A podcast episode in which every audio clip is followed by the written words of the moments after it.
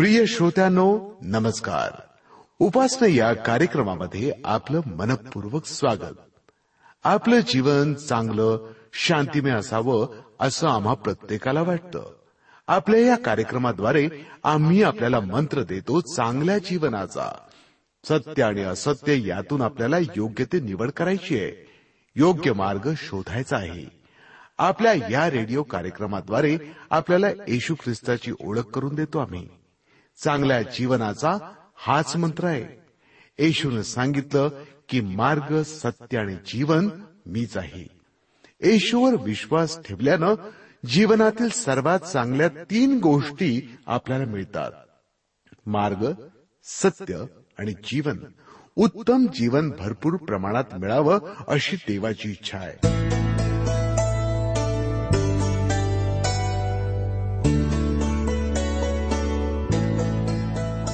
सर्व श्रोत्यांचे उपासना कार्यक्रमामध्ये हार्दिक स्वागत आहे. श्रोत्यानो आपण बरे आहात ना? आज दिवसभर आपण काय काय केले? सर्व काही सुरळीत आहे ना? मला खात्री आहे की आपण सर्व बरे आहात आनंदात आहात आणि आपल्या कुटुंबामध्ये सर्व काही सुरळीत सुरू आहे. ह्या दिवसांमध्ये आम्ही स्तोत्रसंहिता ह्या पुस्तकाचे अध्ययन करीत आहोत. एकशे बेचाळीसाव्या स्तोत्राला आम्ही सुरुवात केलेली आहे. आज पुढच्या वचनांवर आणि पुढच्या स्तोत्रांवर आम्ही विचार करणार आहोत. मी वेळ अभावी आपणाकरिता गीत सादर करू शकत नाही म्हणून क्षमस्व कारण आमच्याजवळ हे अध्ययन संपवण्याकरिता फार थोडा वेळ आहे. म्हणून श्रोत्यांनो प्रार्थनेद्वारे मी आजच्या अध्ययनाला सुरुवात करणार आहे. आपण प्रार्थना करूया.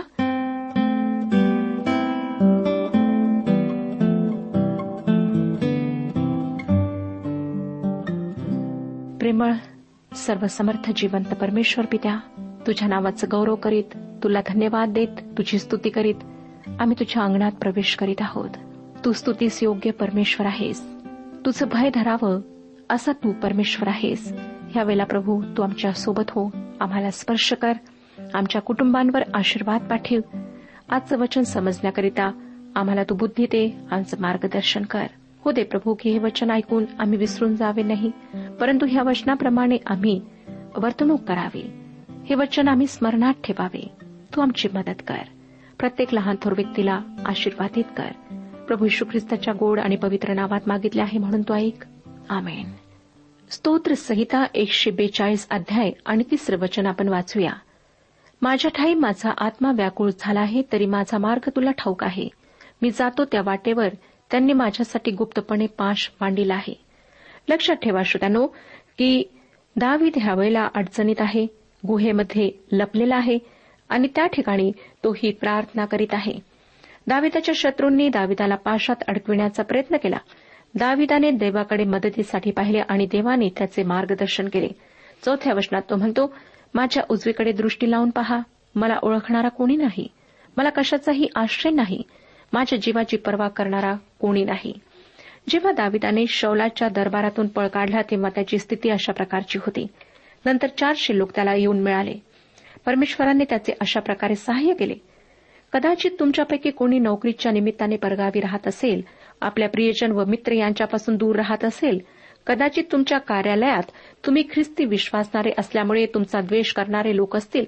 तुम्हाला फजित कसे करावे असे अनिष्ट चिंतणाऱ्या सहकाऱ्यांसोबत तुम्हाला काम करणे भाग पडत असेल. पण काळजी करू नका. मी तुम्हाला सांगितले त्याप्रमाणे आपली गारहाणी आपली संकटे परमेश्वरासमोर मांडा. दाविदाचा जो देव होता तोच तुमचा आणि माझा देव आहे. तो तुम्हाला आणि मला सहाय्य करण्याकरिता सदा तत्पर असतो. पाचव्या वचनात तो काय म्हणतो? हे परमेश्वरा मी तुला आरोळी मारितो. मी म्हणतो तूच माझा आश्रय आहेस. जिवंतांच्या भूमीत तू माझा वाटा आहेस. या ठिकाणी दोन गोष्टी आम्ही लक्षात ठेवायला हव्यात. दावीद गुहेत लपला होता कारण तो लपला नसता तर शौल राजाने त्याला ठार केले असते. पण तुम्ही म्हणाल की तो जर देवावर भरोसा ठेवत होता तर त्याने लपायचे काय कारण होते? परंतु श्रोत्यांनो परमेश्वराने आम्हाला सर्वसाधारण चांगली बुद्धी दिलेली आहे. तिचा दाविदाने उपयोग करावा ही परमेश्वराची त्याच्याकडून अपेक्षा होती. पुढच्या म्हणजे एकशे त्रेचाळीसाव्या स्तोत्रातही दाविदाची तातडीच्या मदतीसाठी प्रार्थना वाचायला मिळते. ही दाविदाची आणखीन एक सुंदर प्रार्थना आहे. दावीद कोणताही आड पडदा न ठेवता परमेश्वराजवळ मनमोकळेपणाने प्रार्थना करीत असे असे मला वाटते. मला वाटतं की आपण अशी प्रार्थना करणे दाविदापासून शिकायला हवे. एकशे त्रेचाळीसावे स्तोत्र पहिलं वचन पहा. हे परमेश्वरा माझी प्रार्थना ऐक. माझ्या विनवणीकडे कान दे. तू आपल्या सत्यतेने व न्यायत्वाने माझे ऐक. दाविदाने परमेश्वराच्या सत्यतेला व न्यायत्वाला आव्हान करून आपल्या प्रार्थनेचे उत्तर मागितले आहे. जेव्हा विश्वासणारे पापात पडतात तेव्हा त्यांनी हीच गोष्ट करायला हवी. पवित्र शास्त्र योहानाचे पहिले पत्र पहिला अध्याय नवव्या वचनात आम्हाला सांगते जर आपण स्वतःची पापे पदरी घेतो तर तो विश्वासू व न्याय आहे म्हणून आपल्या पापांची क्षमा करेल व आपल्याला सर्व अधर्मापासून शुद्ध करेल. परमेश्वर न्यायी व विश्वासू आहे. याच आधारावर आम्ही दाविदाप्रमाणे देवाजवळ सहाय्यासाठी प्रार्थना करायला हवी. हे स्तोत्र एक सुंदर स्तोत्र आहे व ते आमच्या तुमच्या व माझ्या अनुभवांपेक्षा वेगळे काही सांगत नाही. इस्रायल देशाचीही हीच कळकळीची प्रार्थना आहे. त्यांच्या संकटाच्या दिवशी जेव्हा ते परमेश्वराजवळ सहाय्यासाठी धावा करतात तेव्हा त्यांची आशा हीच आहे की परमेश्वर विश्वासू व न्याय आहे आणि तो त्यांची निराशा करणार नाही. परमेश्वराने अजून इस्रायलाचे सहाय्य करणे संपवले नाही. मिखाचे पुस्तक सातवाध्याय विसावं वचन आपल्याला सांगतं प्राचीन काळापासून तू आमच्या वडिलास शपथपूर्वक सांगितल्याप्रमाणे याकुंबाबरोबर सत्यतेने व अब्रामाबरोबर वात्सल्याने वर्तशील. तसेच निर्गमचे पुस्तक दुसरा अध्याय चोवीस आणि पंचवीस आम्हाला सांगतात. चोवीस आणि पंचवीस वचने देवाने त्यांचा आकांत ऐकला तेव्हा अब्राहम इजाक व याकोब यांच्याशी केलेल्या कराराचे त्यास स्मरण झाले. म्हणून देवाने इस्रायल वंशजाकडे दृष्टी दिली. देवाने त्यांच्याकडे लक्ष पुरवले. परमेश्वराने इस्रायलाकडे लक्ष यामुळे लावले की तो विश्वासू व न्यायी आहे. आजच्या इस्रायलाची समस्या काय आहे हे संत पॉल रोमकरास लिहिलेल्या पत्रात सांगतो. रोमकरास पत्र दहावाध्याय तिसरे वचन. कारण त्यांना देवाच्या नीतिमत्वाची जाणीव नसल्यामुळे व ते आपलेच नीतिमत्व स्थापाव्यास पाहत असल्यामुळे ते देवाच्या नीतिमत्वाला वश झाले नाहीत. ही समस्या यहुदेतरांची आहे. ते धर्माच्या मागे लागले आहेत. ते स्वतःच्या प्रयत्नांनी देवाला संतोषण्याचा प्रयत्न करीत आहेत. परंतु देवबापाला ते आपल्या व्रत वैकल्यांनी पुण्यकर्मांनी होऊ शकत नाहीत. श्रोतानो देवाचा मानवाने केलेला शोध म्हणजे धर्म आहे. परंतु देवाने केलेला हरवलेल्या मानवाचा शोध व त्याची सुटका ही सुवार्थ आहे. त्याने आधीच मानवाच्या पापांचे प्रायश्चित भोगण्याकरिता आपल्या पुत्राला या पृथ्वीवर पाठवले. जेव्हा आपण त्याने केलेल्या कार्यावर तरतुदीवर विश्वास ठेवता तेव्हा आपण त्याला संतोषू शकता. जर तुम्हाला देवाला संतुष्ट करायचे आहे तर त्याने आपणासाठी जे केले त्याचा आपण स्वीकार करायला हवा. रोमकरास पत्र दहावाध्याय आणि चौथे वचन आम्हाला सांगते प्रत्येक विश्वास ठेवणाऱ्याला नीतिमत्व प्राप्त होण्यासाठी ख्रिस्त नियमशास्त्राची समाप्ती असा आहे. एकशे त्रेचाळीस स्तोत्र सहावं वचन वाचूया. मी आपले हात तुझ्या पुढे पसरितो. शुष्क भूमीप्रमाणे माझा जीव तुझ्यासाठी तान्हेला झाला आहे. तुम्ही कडक उन्हाने तडकलेली जमीन पाहिलीच असेल. आणि अशा शुष्क भूमीवर जेव्हा पाऊस पडतो तेव्हा ती भूमी ते पावसाचे पाणी किती थोड्या अवधीत पिऊन घेते हे आपण कदाचित पाहिले असेल. दाविदाला त्या शुष्क भूमीप्रमाणे परमेश्वराची तहान लागली होती आणि परमेश्वराच्या सहवासासाठी आतुरलेला दावीत परमेश्वराला आर्ततेने हाक मारित आहे. सातव्या वचनात तो म्हणतो हे परमेश्वरा त्वरा करून माझे ऐक माझा आत्मा क्षय पावत आहे. तू आपले तोंड माझ्यापासून लपवू नको. लपवशील तर मी गर्तेत उतरणाऱ्यांसारखा होईल. परमेश्वराच्या मुखप्रकाशाने आता आपल्याला सहाय्य मिळेल अशी दाविदाची आशा आहे व तो मोठ्या कळकळीने त्याला हाक मारित आहे. त्याची ही प्रार्थना अधिक उत्कट झाली आहे. कारण तो एकशे त्रेचाळीसाव्या स्तोत्राच्या आठ ते दहा या वचनांमध्ये म्हणतो प्रातकाळी तुझ्या वासल्याचे शब्द मला ऐकू दे कारण तुझ्यावर माझा भाव आहे. ज्या मार्गाने मी चालावे तो मला कळू कारण मी आपले चित्त तुझ्याकडे लाविले आहे. हे परमेश्वरा माझ्या वैरांपासून मला मुक्त कर. मी तुझ्या पाठीशी येऊन लपलो आहे. तुझ्या इच्छेप्रमाणे वागण्यास मला शिकीव कारण तू माझा देव आहेस. तुझा उत्तम आत्मा मला सरळ मार्गावर नेऊ दाविदाकरिता परमेश्वर हाच त्याचा आश्रय व एकमेव आशा होती. हे या वचनांवरून दिसून येते. लक्षात घ्या श्रोत्यांनो की दावी स्वतःची इच्छा परमेश्वराजवळ मागत नाही. माझ्या मार्गात तू मला चालव असे तो देवाला म्हणत नाही. स्वतःच्या बुद्धीवर तो विसंबून राहत नाही तर तो देवाच्या इच्छेनुसार चालायला उत्सुक आहे. त्याच्या मार्गात चालायला तो उत्सुक आहे आणि आपल्या जीवनात त्याने परमेश्वराला परमस्थान दिलेले आहे. देवाच्या प्रत्येक लेकराची प्रार्थना अशा प्रकारची असायला हवी. बऱ्याचदा आम्ही उपकार स्तुतीची प्रार्थना करताना परमेश्वराने आमच्याकरिता जे केले त्याबद्दल त्याचे स्तवन करतो. परंतु या अशा प्रकारच्या स्तवनाबरोबर तो जे काही आहे त्याबद्दल त्याचे स्तवन करणे तेवढेच महत्त्वाचे आहे. आणि एकशे चौवेचाळीसाव्या स्तोत्राची हीच मध्यवर्ती कल्पना आहे. हे स्तोत्र सुद्धा दाविदाने रचलेले आहे व ते अठराव्या स्तोत्रासारखे आहे. आपण वाचूया श्रोत्यानो एकशे चौवेचाळीसावे स्तोत्र पहिले वचन. परमेश्वर जो माझा दुर्ग त्याचा धन्यवाद हो. तो माझ्या हातांना लढावयास शिकवितो. माझ्या बोटांना युद्ध करावयास शिकवितो. दाविदाचे हे बोलणे काहीसे अयोग्य वाटते. होय ना श्रोतानो कोणी या बोलण्यावर हरकत घेऊन म्हणेल पहा जुन्या करारातील देव युद्धप्रिय होता. परंतु श्रोत्यांनो जर तुम्ही दावेदाच्या काळात जगला असता तर तुमचे आजूबाजूच्या शत्रूंपासून संरक्षण होत आहे आणि तुम्ही स्वतःचा बचाव करू शकता या जाणीवेने तुम्हाला खूप दिलासा वाटला असता. कारण तेव्हाचे जीवन फारच धाकधुकीचे व असुरक्षित असे होते. प्रभू यशू ख्रिस्त हा सामंजस्य घडवून आणणारा होता तडजोड करणारा होता असे म्हणणे अगदी चुकीचे आहे. तो मानवी हृदयाला शांती देतो व पाप क्षमेद्वारे मानव व परमेश्वर यांच्या शांती घडून आणतो पण तो असेही म्हणाला की बलवान माणूस आपल्या घराचे रक्षण करीतो. दावी त्या स्तोत्रामध्ये हेच म्हणत आहे आपला प्रभू शांतीचा राजकुमार आहे ही गोष्ट सत्य आहे पण तो पुन्हा परत येईपर्यंत पृथ्वीवर शांती असणार नाही हे त्याने अगदी स्पष्ट केले. तो येईपर्यंत आमच्या देशामध्ये स्वसंरक्षणासाठी पुरेशी शस्त्रास्त्रे व दारुगोळा आहे हा विचार आम्हाला धीर देणार आहे. मला आशा आहे की एखादी धर्मांध व्यक्ती आमच्या देशाच्या सत्तेवर येऊन असे म्हणणार नाही की मानवाच्या चांगुलपणावर विश्वास ठेवा आणि आता आम्हाला स्वसंरक्षणाची गरज नाही तेव्हा आपले संरक्षण खाते बंद करा. अशा प्रकारच्या विचारसरणीने अनेक देश धुळीस मिळाले. त्यांची संस्कृती असामान्य होती पण त्यांनी स्वतःचे संरक्षण न केल्याने ते बेचिराग झाले उद्ध्वस्त झाले. दुसऱ्या वचनात तो काय म्हणतो पहा? तो माझा दयानिधी माझा दुर्ग माझा गड माझा मुक्तीदाता माझी ढाल आहे. मी त्याचा आश्रय धरतो. श्रोत्यांनो दावेदाला असे म्हणावायचे आहे की त्याचा जो चांगुलपणा आहे तो त्याचा स्वतःचा नाही तर तो देवाचा आहे. पहा दावीद स्वतःकडे कोणत्याही चांगल्या गोष्टीचे श्रेय घेत नाही व हीच गोष्ट योग्य आहे. कारण आमच्याजवळ स्वतःचे असे चांगले काही नाही. जर माझ्या व तुमच्याजवळ काही नीतिमत्व असेल तर ते ख्रिस्ताचे आहे. ख्रिस्ताचा स्वीकार केल्यामुळे परमेश्वराने आम्हाला ख्रिस्ताचे नीतिमत्व परिधान केले आहे म्हणून तो आमच्या पापाकडे पाहत नाही तर तो आमच्यावर असलेल्या ख्रिस्ताच्या नीतिमत्वाकडे पाहतो जेणेकरून आमचा देवाच्या क्रोधापासून बचाव व्हावा. दावीद परमेश्वराला त्याचा दयानिधी त्याचा संरक्षक त्याचा दुर्ग त्याचा उंच बुरुज त्याचा सोडविणारा व त्याची ढाल असे संबोधतो.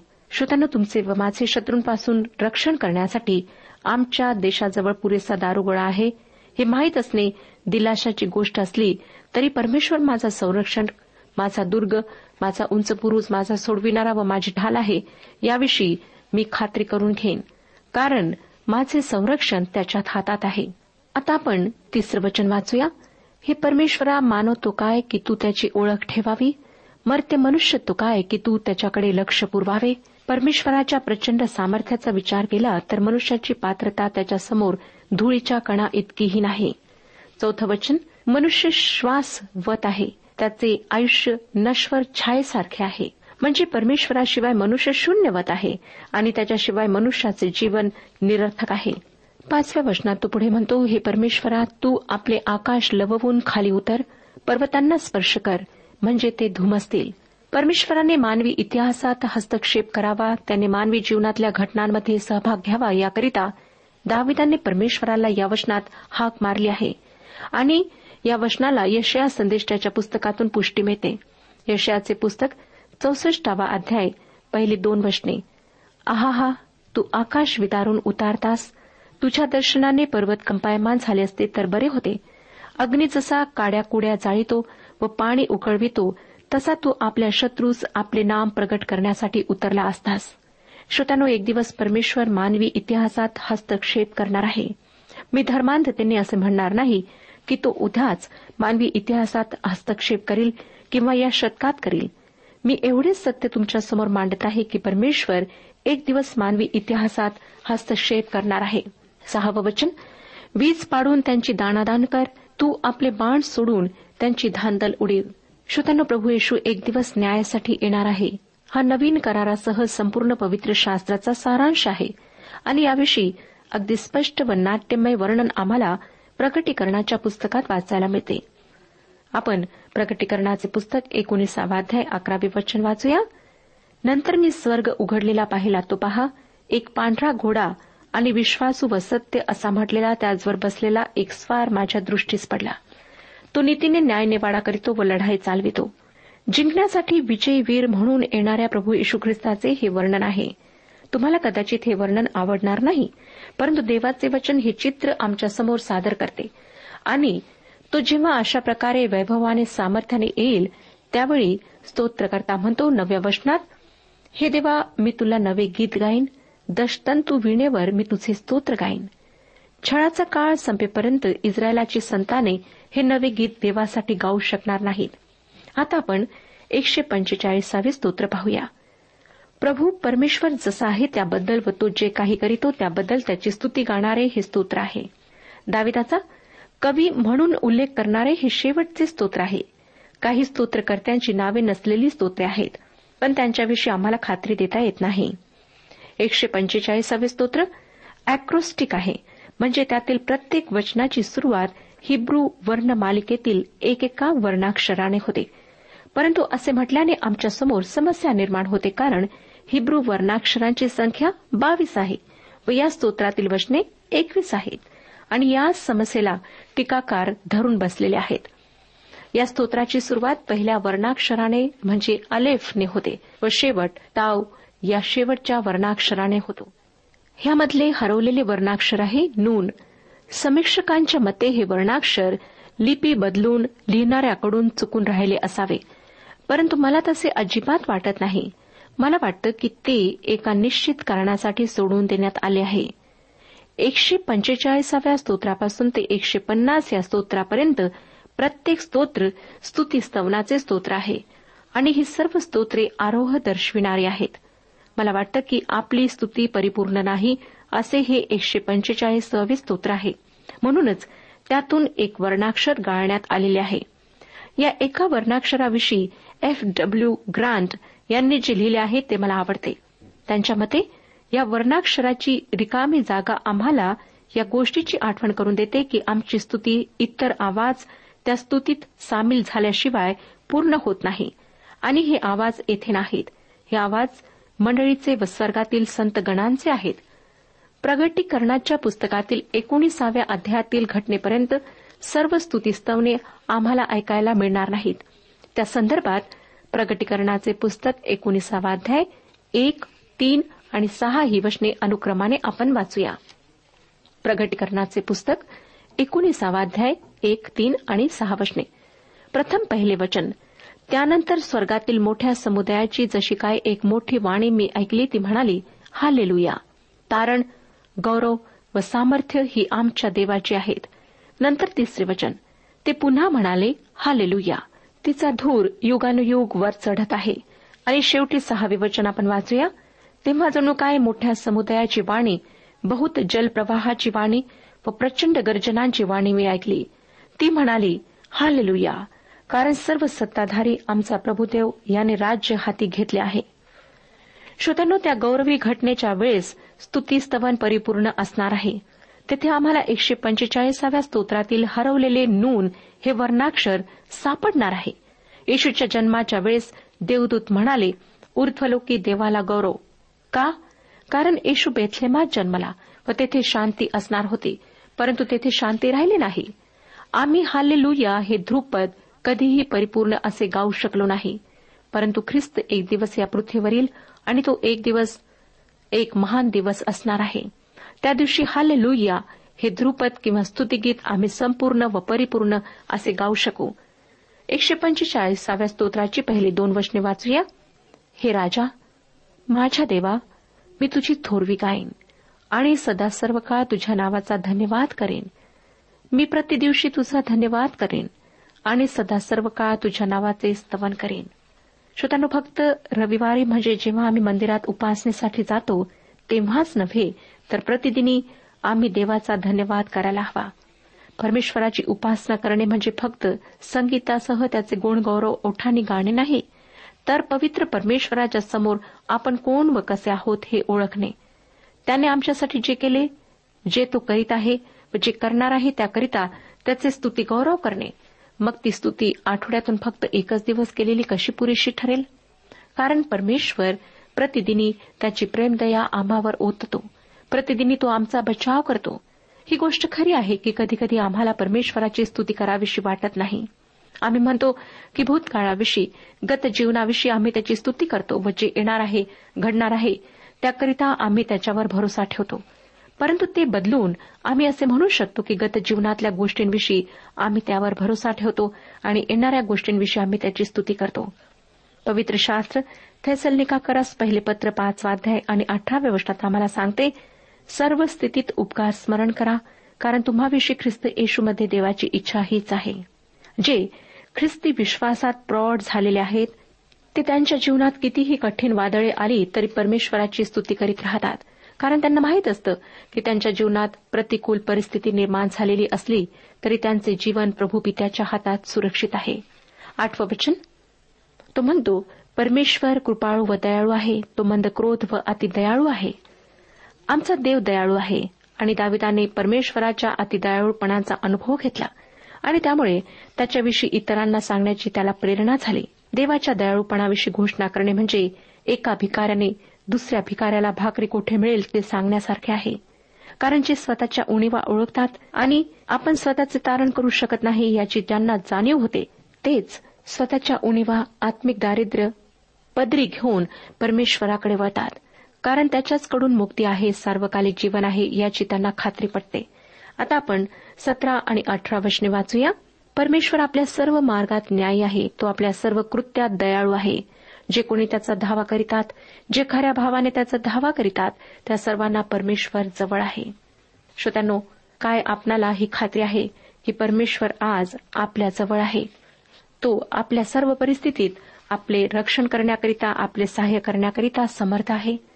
स्तोत्रकर्ता अठराव्या वचनात पुढे म्हणतो जे कोणी त्याचा धावा करतात त्या सर्वांस तो समीप आहे. तुम्ही कोणी असा कोठी असा जर तुम्ही परमेश्वराविषयी गंभीरपणे विचार करीत असाल तर ख्रिस्ताद्वारे तुम्ही त्याच्या समक्षतेमध्ये येऊ शकता.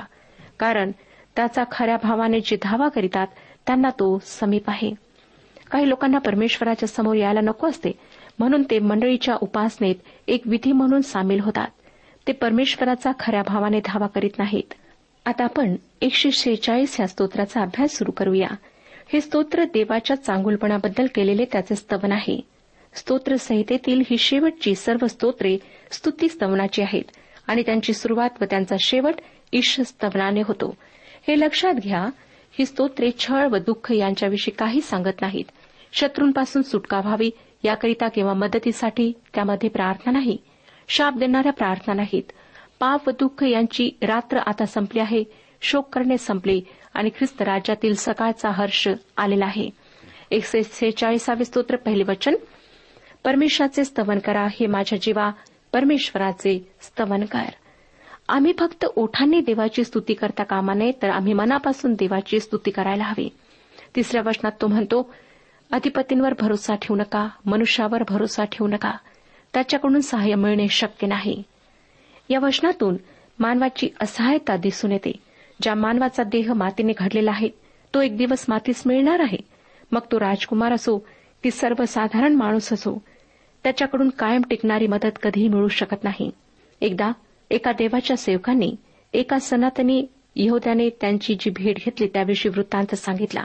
तो असा आहे या यहुद्याने नवीन करार वाचला होता. व नासरेतकर येशूला मनुष्याचा पुत्र या नावाने अनेकदा संबोधण्यात आले आहे हे त्याच्या लक्षात आले. मग तो म्हणाला की जुन्या करारात मनुष्याच्या पुत्रावर भरोसा ठेवू नका असे सांगण्यात आले आहे. जेव्हा त्याला विचारण्यात आले की कोणत्या ठिकाणी असे लिहिले आहे? तेव्हा त्याने ह्या स्तोत्रातील हे वचन सांगितले. आपले हे म्हणणे सिद्ध करण्यासाठी त्याने हे वचन सांगितले होते की मनुष्यावर भरोसा ठेवू नका त्याच्याकडून सहाय्य मिळणे शक्य नाही. या यहुद्याला आम्ही हे सांगण्याचा प्रयत्न केला की जर आमचा प्रभू फक्त मनुष्याचा पुत्र असता इमॅन्युएल नसता कुमारीपासून जन्मलेला देवाचा पुत्र नसता यशया संदेष्टाने जे काही सांगितले ते खरे नसते. आमच्यासाठी बाळ जन्मला आहे आम्हासाठी पुत्र दिला आहे तर त्याच्याद्वारे आम्हाला तारण मिळाले नसते. आमच्या मुक्तीसाठी तो देवाचा पुत्र म्हणून या जगात आला परंतु तो मानवाच्या रूपात आला. या यहुद्याच्या बोलण्यातून त्याचे अज्ञान प्रगट होत होते. स्तोत्रातील आधी वाचलेले वचन आम्हाला ही गोष्ट सांगते की मानव पापी आहे व त्याच्यामध्ये काही आशा नाही. तो एक मर्यादा असलेला प्राणी आहे व तो शेवटी मातेस मिळतो. परंतु एक आहे ज्याच्याद्वारे तारण आहे आणि मानवाच्या सर्व गरजा त्याच्यामध्ये त्याच्याद्वारे पूर्ण होतात. तो आहे याकोबाचा परमेश्वर प्रेमळ परमेश्वर पिता. श्रोत्यांनो काय ह्या परमेश्वरावर आपण विश्वास ठेवला आहे? परमेश्वराला आम्ही आमच्या पापी व अधू डोळ्यांनी पाहू शकत नाही म्हणून आम्ही त्याचे सामर्थ्य लक्षात घेत नाही. एखादी विश्वासणारी व्यक्ती जर म्हणाली की परमेश्वर माझे सहाय्य करतो तर आम्ही त्याच्याकडे तुच्छतेने पाहून हसतो व मनातल्या मनात म्हणतो काय मूर्ख माणूस आहे. परमेश्वर काय सहाय्य करतो? परमेश्वर आम्हाला दिसत नसला म्हणून त्याचा अर्थ असा नाही की तो आम्हाला सहाय्य करण्यास समर्थ नाही. मदतीसाठी त्याच्याकडे धाव घेण्याऐवजी मर्त्य मानवाकडे धाव घेऊन आम्ही परमेश्वराच्या सामर्थ्याचा त्याच्या प्रीतीचा व दयेचा अपमान करतो. आता पाच ते आठ वशने पहा काय सांगतात. एकशे छेचाळीस स्तोत्र पाच ते आठ वशने ज्याच्या सहाय्याकरिता याकोबाचा देव आहे ज्याची आशा आपला देव परमेश्वर ह्यावर आहे तो धन्य. त्यानेच आकाश पृथ्वी समुद्र व त्यातील सर्व काही निर्माण केले. तो सदा आपले सत्यवचन पाळितो. तो छळलेल्यांचा न्याय निवाडा करीतो. भूकेल्यांना अन्न देतो. परमेश्वर बंदिवानास मोकळे करीतो. परमेश्वर आंधळ्यांना दृष्टी देतो. परमेश्वर वाकलेल्यांना उभे करतो. परमेश्वर नीतिमानांवर प्रेम करतो. होय श्रोत्यांनो ही वचने नुसती सुंदर नाहीत तर ती दिलासा देणारी सत्य वचने आहेत. ती पूर्णत्वात जातीलच आणि या वचनातून परमेश्वर सहाय्य करण्यास सिद्ध आहे हेच आम्हाला दिसते. नंतर नऊ आणि दहा वचने परमेश्वर उपऱ्यांचे रक्षण करीतो अनाथ व विधवा ह्यांची दाद घेतो परंतु दुर्जनांचा मार्ग वेडा वाकडा करीतो. परमेश्वर सर्व काळ राज्य करीतो. हे सिओने तुझा देव पिढ्यानपिढ्या राज्य करीतो. परमेश्वराचे स्तवन करा. होय श्रोत्यानो आम्हाला सर्व परिस्थितीत ह्या परमेश्वराची स्तुती आणि स्तवन करायचे आहे. परमेश्वर आपला सर्वांस आशीर्वाद देऊ आजच्या उपासना कार्यक्रमात परमेश्वराच्या जिवंत वचनातून मार्गदर्शन आपण ऐकलं. आजच्या या वचनातून आपणास काही आशीर्वाद मिळाला असेल यात काही शंका नाही. सदैव जीवनविषयक काही शंका असल्यास किंवा काही प्रश्न असल्यास किंवा काही प्रार्थना निवेदन असल्यास पत्राद्वारे आम्हास अवश्य कळवा. आम्हाला अगदी आनंदच होईल. पत्र व्यवहारासाठी आमचा पत्ता लिहून घ्यावा. कार्यक्रम उपासना पोस्ट बॉक्स क्रमांक एक शून्य दोन बेजनबाग नागपूर पिनकोड क्रमांक चार चार शून्य शून्य शून्य चार. आमचा ईमेल अॅड्रेस आहे Marathi T T B at radio eight eight two dot com. Email address पुन्हा एकदा ऐका. Marathi TTB at radio eight eight two dot com बरं तर आता इथंच थांबूया कारण आपल्या कार्यक्रमाची वेळही संपत आलेली आहे. पुन्हा आपली भेट आपल्या पुढल्या कार्यक्रमात तोपर्यंत नमस्कार.